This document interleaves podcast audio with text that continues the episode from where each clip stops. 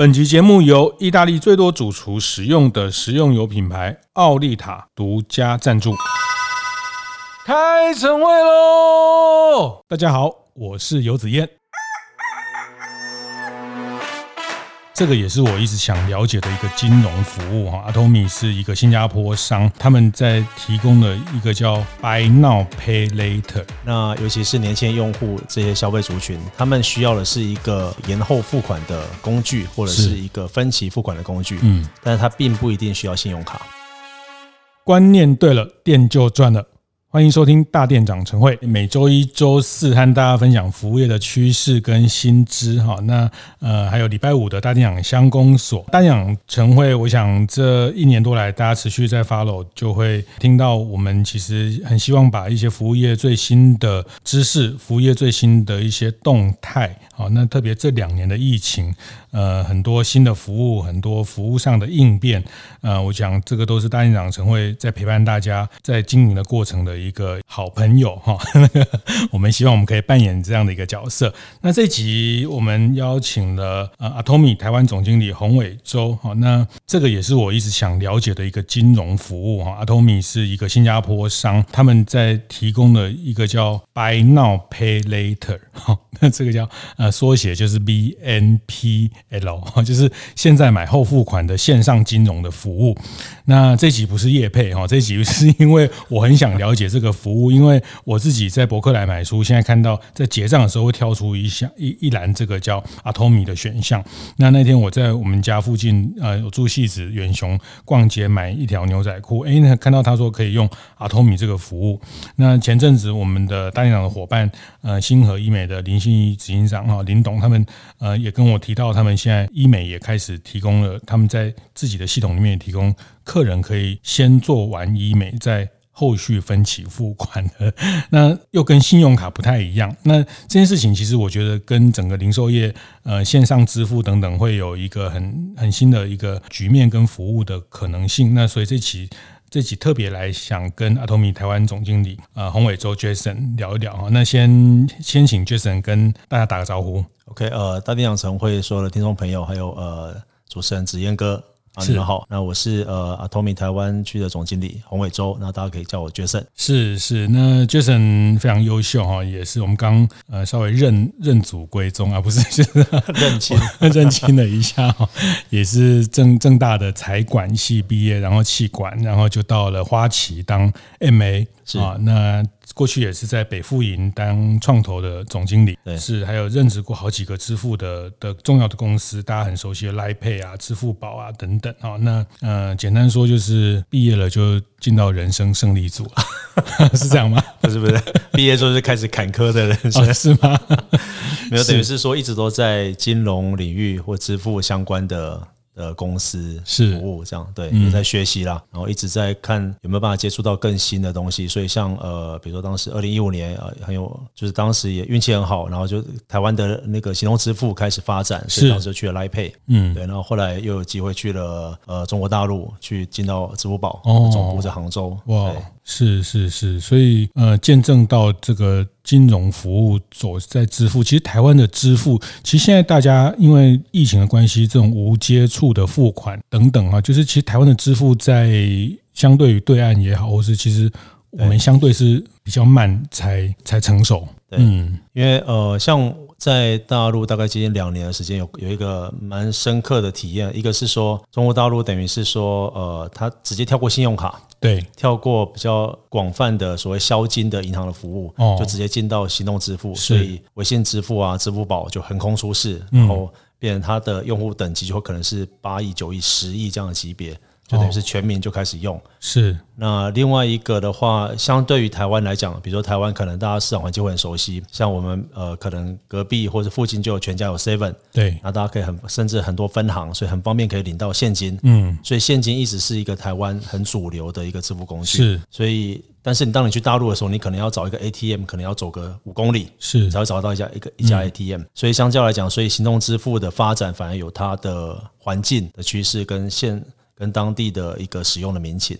有相关。嗯嗯嗯，是，就是我们几年前常常看到网络上大家会分享什么，在中国大陆呃什么卖蛋饼的啦，也可以扫码，然后连呃街头的这个街友啊，他们要跟大家捐钱给他，他也可以扫码 捐钱。对对对对。但我们过去就会觉得哇，这个这个扫码，那我们那时候整个依赖现金的程度还是非常高。那嗯、呃，直到两三年前，我自己有一个观察，但但你既然是支付的这个这个重要专家，那我想。其实我我自己的看待是像全联哈，因为它呃让台湾大概七八百万人不止哈，就是就习惯了支付这件事，在线上支付。其实我觉得全全联也是在这个过程扮演一个让台湾的支付要进的一个很大的一步。对，全联的话，其实它又是另外一个我觉得很厉害的一个服务提供者。因为像比如说原本可能行动支付在台湾流行的可能是 Line Pay 或接口，那一般可能会是年轻或者上班族在用为主。是。那但是，全联的话反而是让，比如说之前我忘记哪一个嗯周刊有报道过，就是他让台湾的几百万的婆婆妈妈开始使用行动支付，因为这些人很有可能是 Line Pay 跟接口，嗯，没有办法说服他使用。但是我进到全联的时候，全联告诉我，如果你用他们的行动支付，你可以拿到优惠，或是可以积点。嗯，婆婆妈妈开始学习怎么使用，是，所以反而他们变成是一个主力在全联的消费群。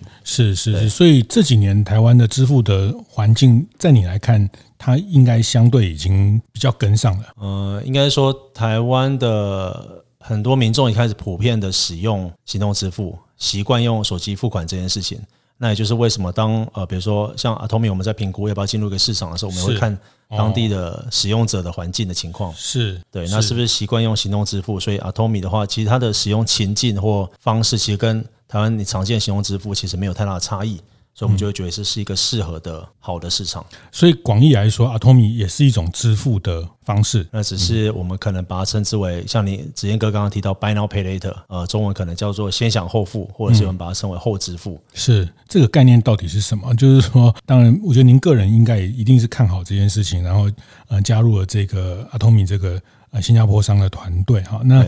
嗯，就是这个这个事情。为什么会现在发生，或者是说，呃，所以它的前提是支付的线上支付的普遍到一个程度，那这个后支付这件事情，现在是是支付下一个阶段在发展的事情。你们看到的是这样？呃，应该说我们去看呃所谓的 BNPL 这个概念 b a n o p a y Later），。这个概念的时候，我们发现其实它已经它不是一个很新的东西，它出现大概已经超过十五年左右时间。那最早是在欧洲，所以我们会看到，比如说欧洲很大一家厂商叫 Klarna，那它已经在欧洲做了很久，那根源电商为主，是，所以提供给消费者先买后付这样的服务。嗯，所以同同时间我们去看到开始往从欧洲开始往美洲跟呃大洋洲，比如说美美国有 Affirm，然后澳洲的话有 Pay 呃 Afterpay，然后像 Atomy 的话，我们就在新加坡开始做，然后往外。去在呃其他主要的东南亚国家开始做，然后最近包含比如说香港、台湾都开始上线。对，那我们看到一个很重要的趋势是说消费者的行为在改变。对，那尤其是年轻用户这些消费族群，他们需要的是一个呃延后付款的工具，或者是一个分期付款的工具。嗯，但是他并不一定需要信用卡。哦，就等于说他习惯了是在手机上面付钱，那你有没有一个 APP 让我下载之后，我可以去买东西就直接分期就好，我不要再去走银行的申请审核流程。是。对，他希望的是快速然后简单的方式就可以用到分期服务。嗯，然后 Tommy 就是这样一个产品。是因为我刚正想问说，那跟信用卡有什么不一样？就是说，就信用卡也是先先使用后付嘛，啊，下个月付，或是你可以呃后续的这个循环的利率，或是再再慢慢把它付掉。但是 Atomy 这个 Buy Now Pay Later 现在这种线上的金融，它就提供了你不用去办信用卡，你就直接下载了一个 App 就可以呃分期的方式来扣你的钱。对，呃，可以分享一个数字，就是虽然我们像我们这样，比如说一般的上班族，大家会觉得办信用卡是一件很正常的事情，是，但其实我们去看统计资料说，其实台湾大概还有八百万的人左右。哦他是没有信用卡，或者是额度比较低的。嗯、那这样的人对于银行来讲，很有可能，比如说，嗯，像子燕哥是高所得族群嘛？啊，希望是，努力是。所以，当比如说很多的可能是呃，Podcast 或是 YouTuber，嗯，他的所得对银行来讲，他可能是不稳定、不稳定的。是，比如说我今天接一个案，可能一个月赚五十万，嗯，那下个月如果没接到案子，可能会比较低。是，那对银行来讲，他。比较难评估它的风险，所以他这个时候办信用卡很有可能办不过，对，或者是办出来的额度可能只有两万、三万。嗯，那但是这样子的人，你说他的消费能力其实是够的，嗯、然后同时它也有分期付款或是延后付款的需求。哦，那所以 Atomy 或 Buy Now Pay Later 这样的服务就可以提供给他这样一个服务上的缺口。嗯，等于是说银行没有办法更好的服务这群人的时候，用 Buy Now Pay Later 来补足。嗯，对，嗯。嗯好，那那我继续问我很笨的问题哈。那那既然这群人银行都审不过了，或者是他的呃状态是风险偏高的一群人，这样讲好像也也定准确，因为就像刚刚讲，比如说呃一个 YouTuber 或一个 Podcast，或者是呃我随便说，可能我是在一个夜市里面，我可能摆摊，但是我可能。每个月的所得其实情况是很好，只是银行看不懂我，嗯，但并不代表我这个人有风险，嗯，我是有所得，我有支付能力的，那只是说，呃，我们可不可以用一些呃 AI 的方式或手机的方式来提供给他们服务，而不是去办一张信用卡，是，所以当这样的人他今天要买一台 iPhone 十三三万八的时候，那 Atome 就可以协助他做。后续分期的服务，我们的额度的话，基本上是我们是看那个商户的情况，嗯，所以我们会跟呃一个商户签约的时候，我们会提供给他一个特定的额度，对，那那个额度之内的话，其实消费者他就可以按照那个额度，跟他自己自身的一个风控的条件去看他有没有办法特定的商品，是。对，所以当也就是说回到 Atome 本身的话，我们的每一笔的呃商户的审核或者每一笔的交易的时候是。用 AI 去看这笔交易是不是应该让他通过，所以我们去看说这个用户他的所得能力或者付款能力是不是够好，那他可不可以买这样的商品？是，那如果不够的话，可能额度可能会低一点。所以我现在可以下载一个 Atomi 的 App，我就可以成为他的。呃，你们这个使用的服务的用户了，是，所以我在 Day One 的时候，你怎么知道我付得起付不起？OK，所以 Atome 这样的服务来讲的话，基本上我们是先从一个比较小的额度来让消费者使用。所以比如说，当我下载 Atome APP 之后，我会先上传我的身份证，嗯，然后绑定一个银行账户，是。那接下来我可能会给你一个基本的额度。那当我这个人就是逐渐使用，然后还款也很正常的时候，我到了一个新的地方，比如说我今天去星河医美，嗯，那我去买一个呃三万八的可能一个美容的疗程，是这个时候我的额度就会被放大。哦，对，所以还是有一个一个逐渐的放大的过程。嗯嗯嗯嗯嗯，就是在线上的交易的呃商家，就是其实现这就是在线上的金融或者是现在的这种呃叫网络银行，其实他们就是看你在啊网络上交易的这些记录作为。呃，就是你你平常买的这些东西啊，你平常呃这个买的这些品类里面，他们有一些演算法可以去 trace 或是去看到你的消费力，是哦，那它就不完全是用金额，它有很多其他的指标，这是你们厉害的能力会在后面。那也就是为什么呃，因为其实。Atome 我们这家公司的背景，我们母公司叫呃 Advanced Intelligence Group，然后我们有另外一家公司，等于是兄弟公司或姐妹公司，它叫 Advanced AI。哦，那这家公司就在东南亚，专门负责提供 To B 的服务，它提供 KYC 跟呃反洗钱的服务，是。提供给金融机构，是。就帮助当地的银行去让让协助他们去认识，比如说印尼，我可我是一个印尼的农民，我现在要借一笔钱，对，银行其实看不懂我的，是。风险的情况的，那我们这家公司就会帮助他来看懂这个东南亚用户的一个风险，所以我们把这个计算的 AI 的底层拿到 Atome 里面来做，所以我们就是用这个风控引擎来做生意。是是是是是，所以对用户来说，他很简单讲，就对一般使用者来说，他就不一定要办信用卡，对，他一样可以得到先使用商品后付款的一个机制跟一个系统，可以这样理解。是是，所以它它当然会衍生一些所谓的利息或手续费嘛。Atome 的话，我们主主张呢就会是分期零利率，对消费者来讲。哦，所以任何一笔消费，你当你下载 Atome 去使用的时候，比如说你在博客来买书，比如说我一个购物车结账可能三千块，嗯。那我们的做法就会说，他今天他要确保他的账户里面有三分之一的钱，所以三千块里面，他只要他的银行账户里面有一千块，他就可以结这个账。是，那博客来就会把书寄给我。嗯，那接下来的两笔钱，因为我们是自动分三期嘛，四月跟四四月的时候，我再会从你的银行账户再扣各扣一千块。那当今天我的，比如第二期我要扣款的时候，我银行账户只有八百块，对，很显然扣不到一千块满嘛。是。那这个时候，我们就会把这个用户的 Atome 账户先锁定，先不让他用。嗯，同时我们也不会跟他收多的利息。嗯，我的手续费。那唯一的一个就是说，他要在使用的时候，他把这个一千块付掉哦，然后另外我们收他一个两百块的所谓行政费用，就可以打开了。嗯嗯嗯。那我们希望的是消费者是所谓的聪明消费。那聪明消费这个概念，或者是所谓负责任的消费这件事很重要。对。那我们把聪明消费这四个字，把它写在我们的官网上面。那我们希望去传递给消费者是说，鼓励他们去妥善的管理跟使用他的金钱。是。然后，所以我们。收入的来源啊，Atomy 收入来源其实是跟商户、跟商店收的手续费，而不是跟用户收。是，对，我们希望用户可以持续的来使用，嗯嗯，而不是去跟用户拿利息的钱。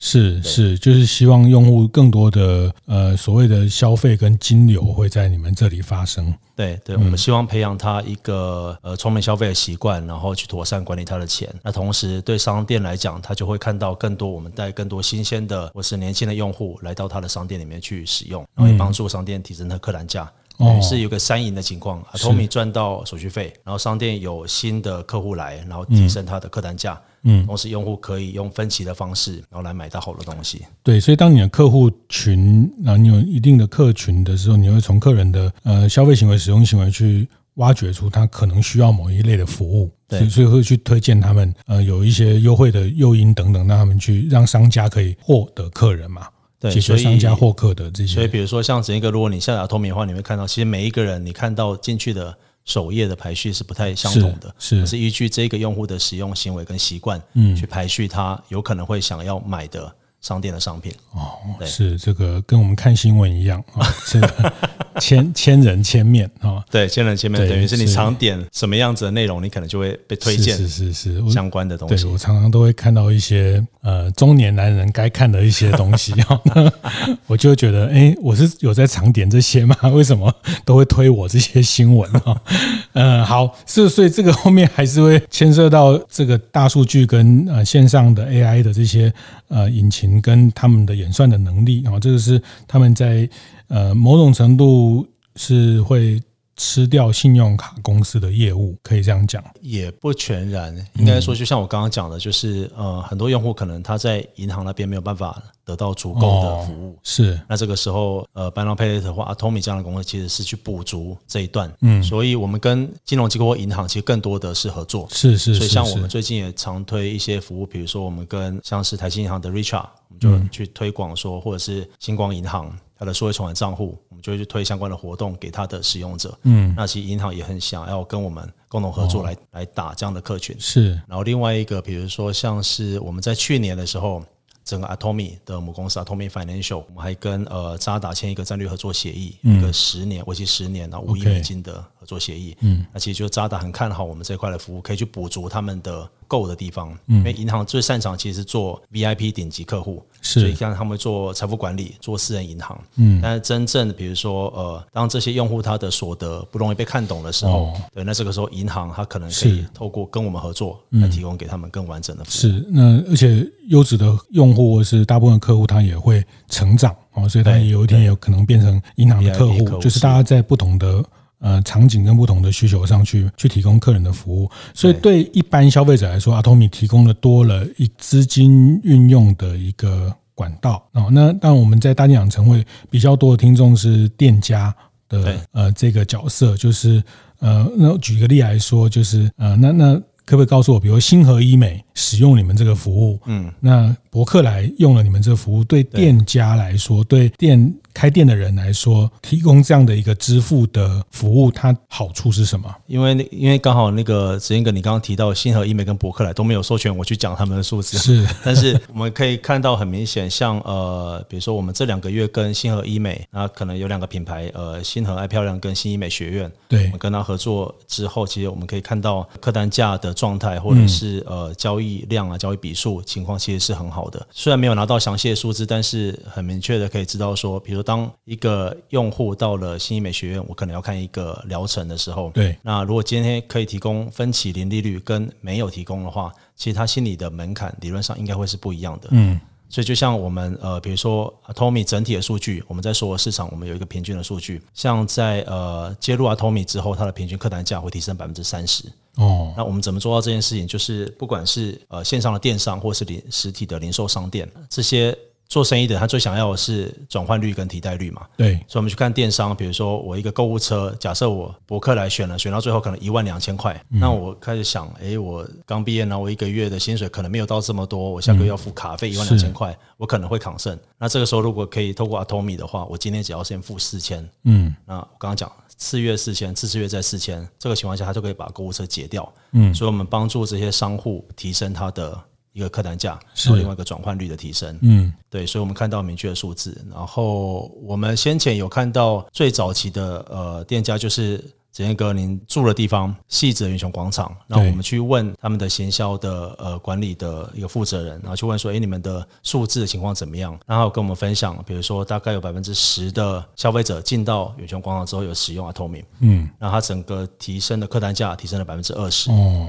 然后在活动期间其实带动它的业绩增长百分之五，所以这些就是一些很好的数字，我们去看到说，我们也帮助实体的这些百货公司，嗯，在疫情期间一样可以提升它的业绩，它几乎好像。其实全馆还是大部分，比如说呃，Nike 啊，这艾迪达这些专柜都几乎都用嘛，对不对？对，基本上全馆应该绝大多数的专柜都可以使用 Atomy。是，所以在客单价上面就会得到，就是它这跟所以它跟它平常用 Line Pay 就不一样，对，行为上会不一样。Line Pay 的话，因为后面你绑的还是信用卡或者是线上金融卡，嗯、那像 Atomy 的话，我们绑定的是它银行账户，但是我们最大的不同就是我们不做。一笔的消费，我们只做分期，所以抵供等于是我每一笔交易的时候，我们都帮助消费者去分三期，而且我们不跟他收利息。是对，所以这个时候他可以更弹性的去用他口袋里面的钱。嗯。对，嗯嗯，那店家呃，所以店家必须要有一定的费用给你们嘛？你们是靠店家这一边的？对，我们跟跟店家收交易的手续费，交易的手续费。所以比如说，我们就会看到呃，比如说汐止远雄广场里面有一个专柜，可能是我记得是呃卖按摩椅的，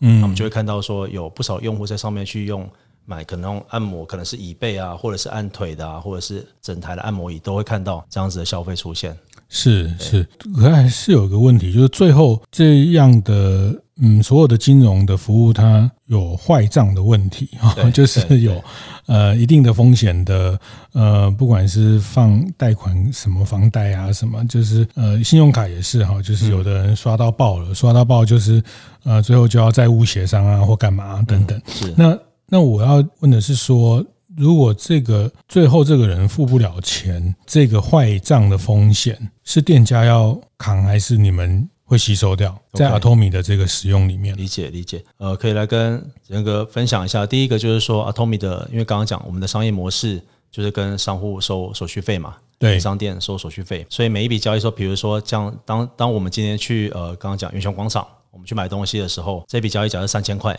嗯，对不对？然后呃，Atomy 会在 T 加三三天之后，我把钱就拨给远雄广场，然后我扣掉手续费拨给他。对，那接下来的话，这个等于是说，你可以专业一点叫债权，这个时候债权就变用 Atomy 嗯来跟消费者收。是。所以，我都等于是说，我把这个债权买下来。所以，即使今天消费者没有付付完整的钱，或者是他可能有拖欠的情况，嗯，跟远雄广场也不会有影响，因为我钱已经拨款了。哦，所以对于做呃，比如说像我们很多听众朋友，他是开店做生意的，对，其实他钱就完整的拿到了。嗯，那这也是我们跟消费者的事情。然后，当然你们可能也会问说，诶，那会不会有比如说像之前有什么现金卡，或者是那种呃，比如说信用卡的那种债务？债务无限的滚雪球的情况，就会回到刚刚我讲 Atomy 商业模式，因为我们的商业模式是我只跟店家收手续费，我不跟消费者拿利息。对，所以今天消费者即使付不出来，我一样只是先暂停关闭你的 Atomy 账户。嗯，那直到你要再用的时候，你要把它打开，那这个时候你要把欠的欠款还清，然后另外一个就是付一个两百块的新的费用。嗯，其实就这样而已。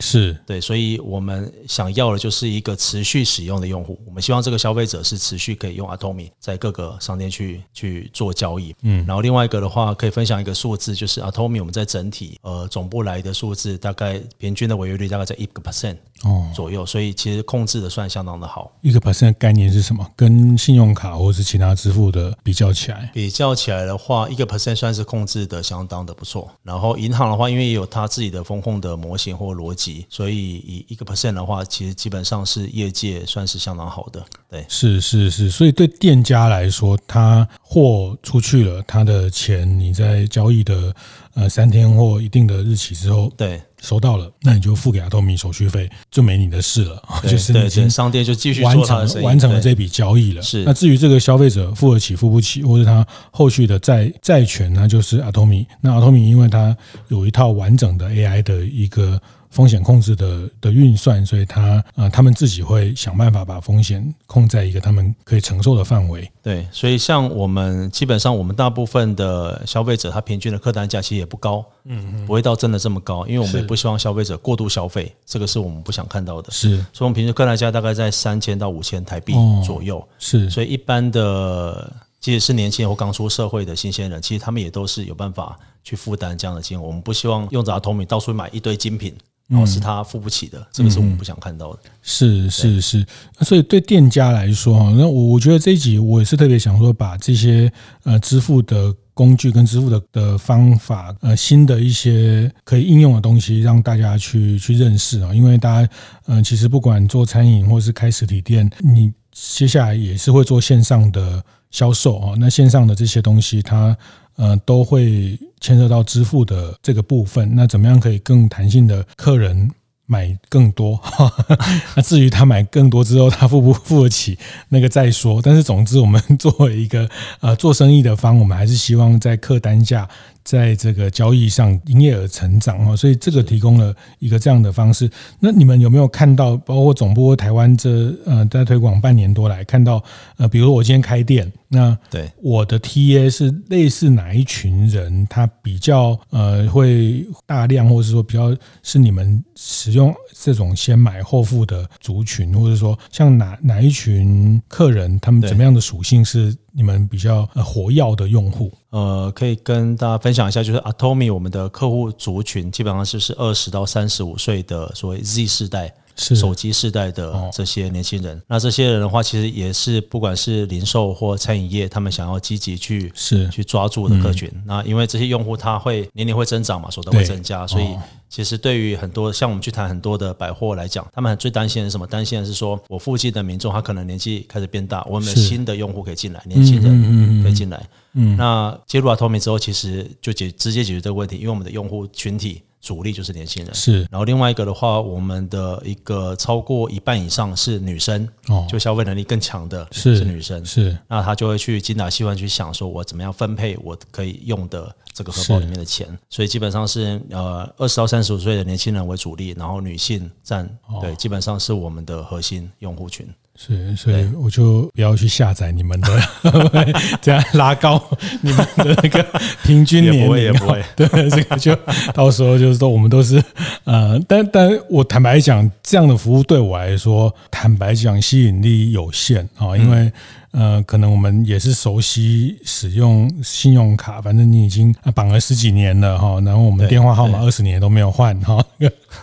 哎，怎么要讲这个老梗？这个这个梗太老了，就是我们已经用了很长时间的的信用卡的方式，反正每个月就是这样付这样付，然后转账啊什么都已经使用的惯性都形成了。所以坦白说，呃，其实这样的服务对像我们这种中年人，我觉得还好啊。但是看起来，其实在呃，二十五岁或是啊刚社会新鲜人这一段，确实他们的支付的形态，他们的生活形态，呃，包括他们现在这个这个上网买点餐啊，上网付钱啊，然后他们现在支付的的行为，这个行为其实呃，在年轻人呃线上的金钱的这种线上的金融的，其实他。反而觉得这样是很方便的，对，那对我们来说觉得好像很麻烦，又还要再下载一个 app，所以呃，你会建议说，大概就你的顾客群大概是二十五岁、三十岁啊，所以。呃，你如果是卖顶级烧肉也没关系哈，这个 吃了八千块的烧肉可以分三期，是就是呃，其实像这群人，他们当然所得也还在成长，因为他们还在呃这个社会上的呃整个努力都还在往上的过程，是你们希望服务的客人。那是店家，如果你的客人的类型是属于这一段，你就会蛮长蛮建议他去导入你们这样的一个服务的方式。对，呃，像我们看到很多，不管是刚刚我们提的，可能很多是所谓大型的，比如说百货或者是电商，但其实我们还有很多的中小型的商户，其实都在使用 Atomy 的服务。所以像我们，比如说我们最近跟几个大的开店平台，像九一 APP 或 Shopline、哦、Cyberbiz，还有我们就看到一些指标型的，比如说可能是网红店，甚至我就是一个学生，然后我就在网络上架一个网站，我就开始卖衣服。对。对，那他们导入了 Atomy 之后，就会看到说，就是因为刚刚讲用户群体很接近，然后另外一个就是我们天然的就是分期分期零利率这样的服务，等于带动它的业绩整个会上来。嗯、所以，嗯，我会觉得说，以 Atomy 的我们的消费群体来看的话，其实只要你是有做生意、有收款需求，其实都可以做。嗯，然后另外一个我们特别 focus 在几大类，比如说呃时尚或者是美妆，然后又或者是比如说一些呃服务类的，比如说像我们有很多的是美甲、美睫，甚至是比如说医美这样子的产业，其实都很适合来做。嗯，对，我们蛮多这样的类型的商户。是，所以我我这样听起来，我觉得对店家来说，他其实你们可以啊，但我就说，好像大部分的支付都都会扮演呃所谓导客的。这个角色嘛，对对，所以比如 Line Pay 啊，或者接口啦，或什么，他们都会针对你的一些使用行为，提供呃回应你一些你可能会用到的优惠，嗯，等等。所以支付这件事情，它对店家来说是导到新客是一个很大的帮助。对新客，然后另外一个的话，就是因为 Atomy 我们其实很擅长做行销的推广，然后所以我们会用比如说 Atomy 自己的一些优惠券。的方式来给到这些商店，然后消费者他等于在 APP 上面他会看到我在哪些店可以用这样的优惠券，是，等于是我们透过这个方式把客人引导到你的商店里面去消费，嗯，对，所以我们会看到，比如说我们会有一些新户的折扣，像比如说三百减一百二。是。这样子的，他可能消费者会愿意为了这个一百，我到你的店里面去试看看这个，同时我也来试用试用一下 Atomy，那等于是它是一个蛮好的一个导客的过程。嗯嗯，消费者有可能所谓一试成主顾嘛，我就去了你的店，对对对，看到你的东西很好，是。我就会持续再来消费。是是是，因为大家现在面临都是呃获客的成本都非常高，对，哦，因为嗯投 FB 广告也不见得有效，然后啊不然就要找网红或是找做内容行销，都是获客的方式哈，那。支付也是一种获取新客的呃一个很重要的来源，我觉得这是这一期特别呃想要让大家认识 Atomy 的这一类的服务，但它其实不是说 一定要用 Atomy，就是它代表了一个 BPL，就是先买啊 Buy Now Pay Pay Later 的这样的一个使用行为，在相对比较年轻的这个高度的依赖呃手机的做金流的。这些个人里面，它其实呃越来越重要。那其实这样，所以你们这个服务也是会呃面临其他的竞争。那那万一 Line Pay 也跳下来做这个呢？他他也会跳下来做这件事情啊？有可能。应该是说，在 Now Pay 的这个领域，其实会回到说，我们这个领域的市场到底有多大？或者说竞争程度一定有多少？嗯、我们可以有有，我们其实有之前有去看一些研究的分析报告。那以 Buy Now Pay Later 在台湾，就是我们看台湾这个市场的话，我记得当时的数字是二零二零年到二零二八年，我们整个年复合成长率大概在二十八 percent 左右，是就每年会二十八 percent 速度增长。然后以目前现况来看的话，现在二零二零年当时的数字是三点七亿美金，就整个所谓 GMV。然后预计到了二零二八年的时候会到三十七亿美金，就光台湾市场，所以大家可以看到，基本上是一个十倍的增长。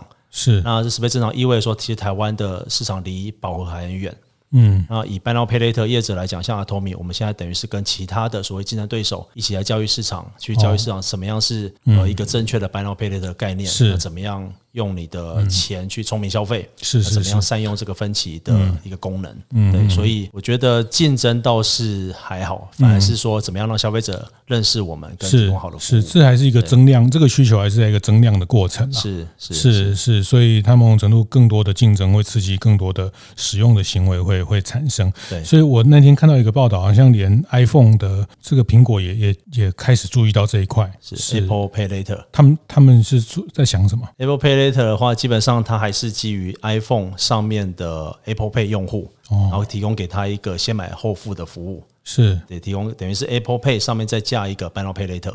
可以这样去理解。后 Apple Pay 有它的很厉害的先天的优势啊，就是 iPhone 的用户对。群体，然后另外一个就是呃 iPhone 的用户群体有一个特性，就 iOS 用户他的所得或者是消费能力其实是。好的，嗯。然后，所以它等于是透过加各种金融服务在上面去巩固跟维护它的整个生态系。哦，它着重还是在 Apple Pay 的这整个生态系里面。是是是是是，所以我想这个支付的这个趋势还是非常值得大家去留意哈。那当然，呃，后续如果有一些这样的需求，对，可以直接找你们。是，欢迎来跟呃 Tomy 台湾联系，我们会有合适的业务的窗口来为你们服务。这样是，是，那你找我也没用，因为 我也没有抽趴哈。啊，这一集纯粹是帮大家去协助大家去理解这样的新的服务。谢谢，谢谢总经理，谢谢，谢谢子燕哥，谢谢。会后记得在 Apple Podcast 订阅、评分、留言。有任何想在晨会上讨论的议题，也欢迎提出。大店长晨会，下次见，拜拜。